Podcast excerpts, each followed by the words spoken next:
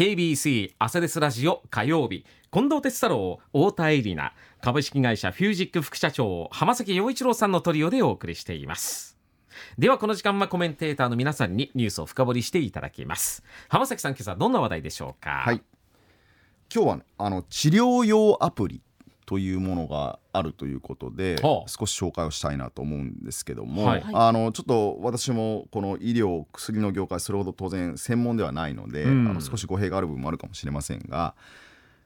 普通ヘルスケアアプリっていうのはたくさんあるんですよね。うん。僕もあの睡眠アプリ眠りの深ささああ深い浅いをですね測るアプリとかこのあのスマートあのアップルウォッチをつけてるので、うん。ここのデータとスマートフォンが連動して、うん。眠りのこう深い浅いを測定するものであったりとか、あるいはあの、まあ、ランニングとかいろんなものをするときに、まあ、どれだけ体に負荷がかかってるかどれだけの距離を走ってるかスピードかっていうところを、えー測ったりするアプリとか、まあ、そういったものもあったりもします。何かお二人はそういうヘルスケア系のアプリとかってなんか入れてたりしますか？私はあの iPhone にもともとはい。入っているヘルスケアっていうアプリあああるね。は使ってます。それこそ睡眠どのくらい平均とってるかとか、うん。何歩歩いたかとか、うん。消費カロリーとかは気が向いたら見てます。よくあのうん万歩計的に使ってる人もいらっしゃったりはしますね。いや万歩計使いたいんですけど、はい。それこそウォーキングをしているんで、はい。なんかアスレスアプリでもできるんですもんね。やり方がね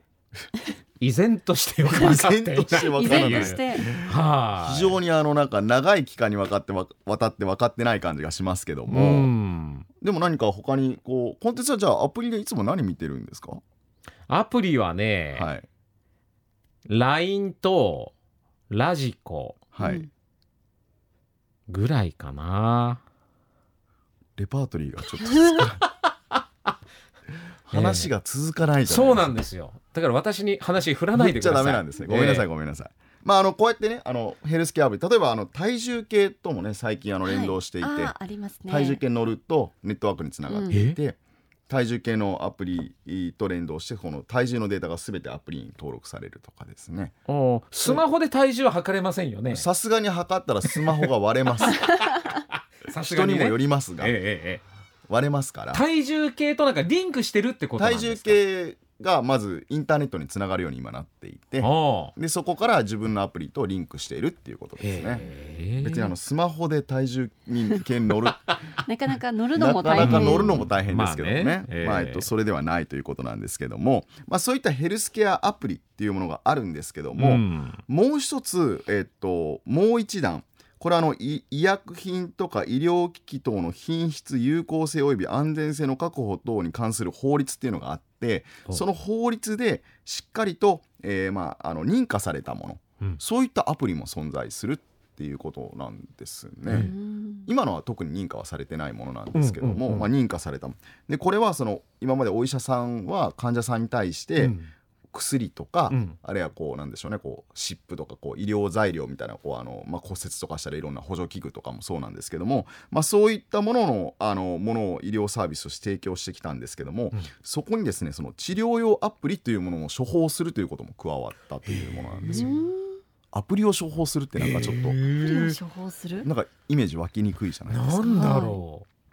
っていうことなんですね。でこれは、えっと、2020年に国内で初めて承認されて2020年12月からということなのでもう3年ぐらい実は保険,、保険適用された、えー新しい治療法として、まあ、確立をされてきたということなんですよ。で、えっと、実はこれの、まあ、柱はやっぱりアメリカで、うん初めて承認されたのは2010年ということなのでもう十数年前からこの治療用アプリっていうものが、えーまあ、存在をすると。うんじゃあ具体的にどんなことをするのかっていうところが気になると思うんですけども、まあ、例えばですね一例として挙げられるのが禁煙に関する、まあ、治療ですよね。うんえーっとまあ、ニコチン依存症とかそういったものの患者さんが禁煙のための、まあ、外来を受けるということなんですけども、まあ、例えばその時に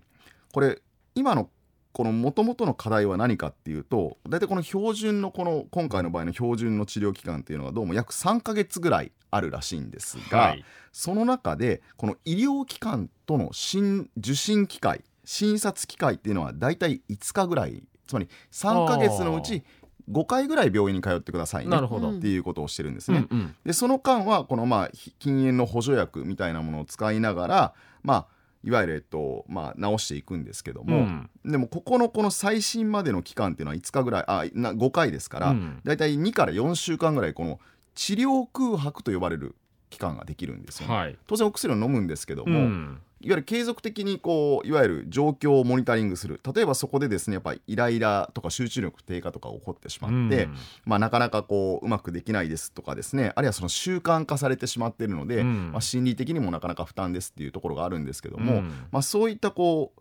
病院に行ってる間の期間をどう、えーカバーするかうん。ということで、このアプリっていうものが使われているということなんですね。えー例えばこの、えっとまあ、禁煙の治療用のアプリであればですね、えっとスマートフォンにえーダウンロードしたアプリもそうなんですね。でそこでまあ日々の、えー薬をどう飲んだかとかですねあるいは体調っていうのを入力するほかですねあの IoT デバイスでこのあのえっと一酸化炭素かな CO 濃度チェッカーっていうの CO 濃度チェッカーっていうのがあってこう要ははい。そのデータ多分吐いた息ですね、うん。のデータも機器があってそれも処方されて、はあ。それがアプリを経由して、うん。先生のもとに届いて、うん。そのデータをもとにまた多分他のデータもうまく組み合わせて、うん。クラウド上で計算をして、うん。ああなた今こうちょっとまだうまくいってませんねということでオンラインで例えば、えっと、こういうふうなことをしてくださいとかアドバイスをするとかうん。コーチングをするっていうことをアプリ上ではあ。データを持って連絡をするとうん。いうことなんですね。じゃあ病院に手間行く手間暇は多分なくなりますよね。まあ、手間暇もなくなりますし、まあ、病院で先生の診察は受けなきゃいけないんだけども、うん。やっぱその期間こうどういうふうに改善されたか、うん。あるいはまだ改善されていないかっていうのはこの5回の診察のタイミングだけではなかなかモニタリングができないということであったりとかその期間どういうふうな変化が起こってるかによって、細かく本当は方向修正しないといけないのに、うん。まあ、3ヶ月の間に5回でもその空間がまあその治療空白という期間が2から4週間あるということで、うん。この空白期間に本当はもっと細かくケアしたら本当はもっと治りやすくそうか早めに治るかもしれないとかね。ものがあるのに、なかなか治らないところをこのアプリとデータ連携をすることによって、うんまあ、対話をすることによって、えーしっかりとその治療空白を埋めて行動変異を促そうとうんいうことが、まあ、この治療用のアプリっていうものになるんですよね。で実際のところこの治療用のアプリっていうのは今先ほど言ったあの、まあ、禁煙に関することをお話をしましたけども今どんどんやはり増えてきていて例えば高血圧とか糖尿病とかっていうあるいはアルコール依存症であったりとか、まあ、やはりその生活習慣等々が非常に極めて密接に絡んでくるものに対してアプリを提供してしかもですねこれあの今薬との併用みたいなものがイメージあると思うんですけどもそうじゃなくてこうアプリで、まあ、生活習慣ですから生活習慣の改善をうまく促すことであの実は薬だけじゃなくてアプリ単体でも治療用アプリとして処方されてはあこういう生活習慣をちゃんと改善していったらっていうことで、うんちゃんとこれエビデンスもしっかりあるから治療用アプリになってるんですけども、えー、とそういうふうに促すものもあるということなんですね。でこういったものがまあ出て今回紹介したのはですねもちろんその医療の進歩っていうところもあると思うんですけどもう一つあの、まあ、このコーナーでも私よく言ってるんですけどもやは